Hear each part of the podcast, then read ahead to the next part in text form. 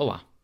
hoje gostava de vos trazer o meu paradoxo relativamente a esta ideia de eu estar certo sabendo que estou errado e que, por consequência, estou definitivamente errado. O que é que acontece? Gostava, para começar, por vos contar uma história de quando eu, um, e eventualmente se vocês forem da minha geração, uh, quando eu comecei pela primeira vez a perceber que de facto, através de, um, de uma cassete de música, um, conseguia transformar essa cassete num CD. E de uma fita, de uma cassete de música, conseguia criar o conceito de tracks, de, de pistas, de, de músicas, de unidade, relativamente a transformar essa, essa, essa fita que não tinha fim, que não tinha um, pausa, nem stop, nem começo, e que era toda um, e que era toda uma só, no conceito de, olha, afinal eu tenho aqui uma peça, uma cassete, um CD que consigo colocar uh, 10 músicas e se eu, se eu quiser começar pela décima não tenho que rebobinar e escolher um momento em que exatamente acertei na parte inicial da música e, e, esse foi um momento mágico de transformação para mim, porque uh, de uma forma eu achava que estava perdido, porque tinha que. e porque só ouvia sempre as mesmas cassetes, a verdade também é essa, mas quando, quando o CD aparece, tudo se transforma no sentido de eu afinal agora consigo ter algum controlo e uh, acho que vou saber o que é que vai ser poder escolher e controlar música. E de alguma forma isso foi uma, uma grande transformação para mim até ao momento em que eu definitivamente dei por mim a estar errado e a perceber que de facto eu conseguiria pegar num CD de música, colocá-lo num computador uh, ou numa outra coisa qualquer e transformar esse CD de música em um, um, documentos digitais, em ficheiros digitais, em, um, em, em algo que me, permit, que me permitiria uh, transformar, por exemplo, um CD em 18 unidades caso o CD tivesse 18 tracks, 18 músicas, em 18 unidades de fecheiros MP3. E claramente foi aí que eu dei por mim a pensar que de facto toda a minha vida ia mudar, porque afinal eu passei a ter um CD para ter uh, milhares de unidades de música, ia ter pastas. Mas o que é que acontecia? Quando eu era miúdo, um, eu arranjava os CDs, não é? E depois, basicamente, ripava os CDs, que era o termo, era ripar os CDs para o nosso computador em unidades de MP3, em ficheiros de MP3, mas quando ripava esses, esses ficheiros,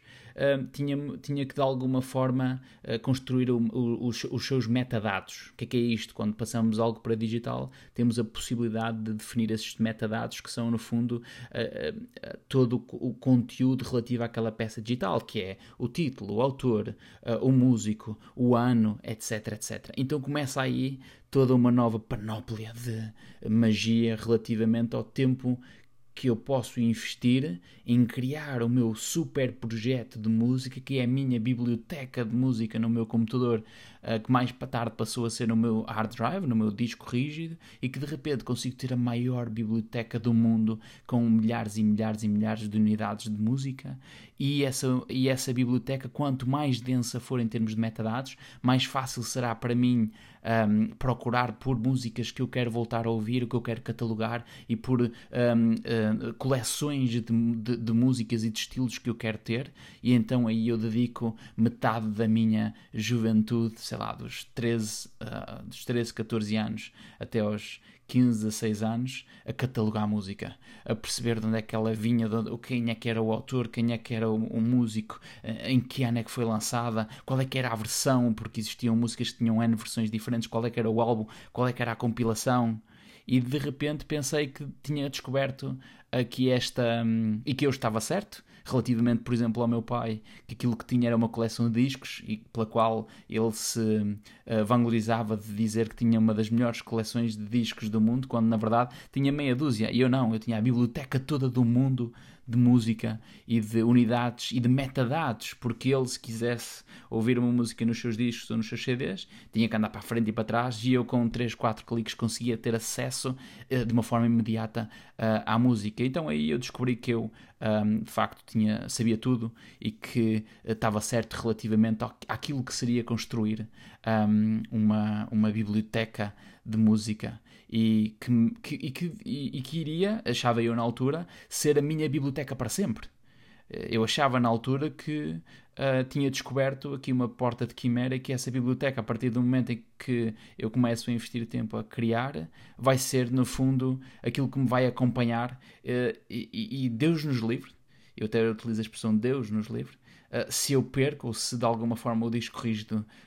cai ou algo do género, que a minha vida acaba porque, de facto, foram muitos e muitos anos a investir, principalmente na parte dos metadados, relativamente a, a, a nutrir aquela aquelas músicas com informação para ser mais fácil a pesquisa. O que é que acontece? Acontece que eu estava errado. E vocês estão a pensar, ah, sim, pois, o Spotify. Não. Ainda antes disso, na altura, sai um serviço que era o iTunes Match, e que basicamente por 25 euros ou 24,99 o iTunes Match permitiria uh, sincronizar a tua biblioteca e ele automaticamente preencher todos estes metadados. Muito melhor do que eu, com muito mais profissionalismo. E em quanto tempo?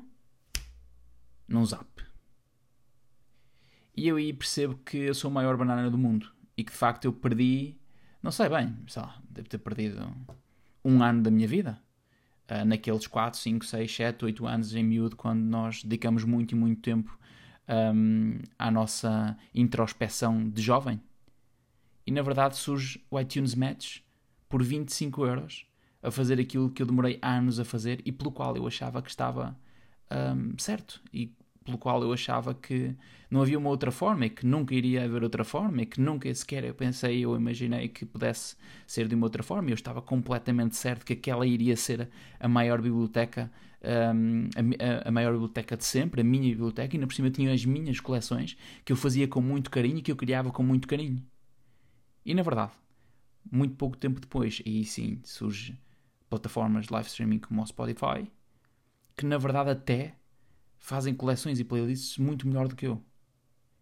E que até me ajudam a abrir horizontes relativamente a músicas e a unidades de música que eu não conheço, e a metadados e informação, e a letras, e a razão e ao propósito dos artistas, e ao propósito de perceber uh, muito mais do, da música em si, do porquê e da forma como ela se relaciona uma com a outra. E na verdade, eu dou por mim, outra vez, a pensar que quando eu achei que encontrei o iTunes Match e que de alguma forma ficou aquele sentimento de epá, eu estava errado a vida toda, mas tudo bem, eu já resolvi o problema com 25 euros, com o iTunes Match, e eu estou certo, certo novamente. Não. Errado novamente. Porque na verdade existe algo que faz coleções muito melhor do que eu e que me tem, por exemplo, dado a conhecer uh, muito, muita, muitas peças de música que hoje, na verdade, estão na minha coleção e na minha biblioteca, não porque eu eventualmente proativamente as quisesse, mas como por alguma relação uh, me fosse trazido, me fosse quase confiado e dado. E na verdade, estou novamente nesta fase de que, não, não, já acertei. Então agora estou a apetrechar todo o meu, o meu software, seja ele qual for, de, de ouvir música, de Spotify, seja com, com, com coisas. E neste momento estou totalmente certo de que o tempo que eu estou a investir e que eu estou a ouvir e que agora estou um, um, expectante por ver qual é que vai ser a minha playlist do ano 2021 sobre o tipo de música que eu mais ouvi, o tipo de género, o tipo de, eh, de bandas, uh, o que é que foi novo, o que é que voltou a ser repetido, quantas horas é de música que eu ouvi, para perceber que na verdade eu estou novamente errado.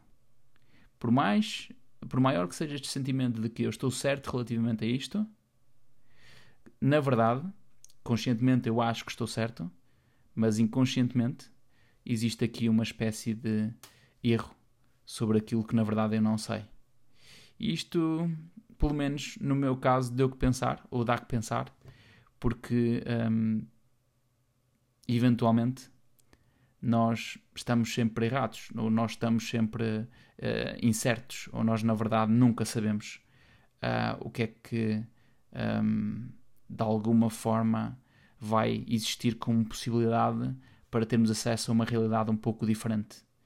E seria interessante se nós começássemos uh, tudo, seja o que for, com esta ideia de que uh, vale a pena animar aquilo que eventualmente está errado.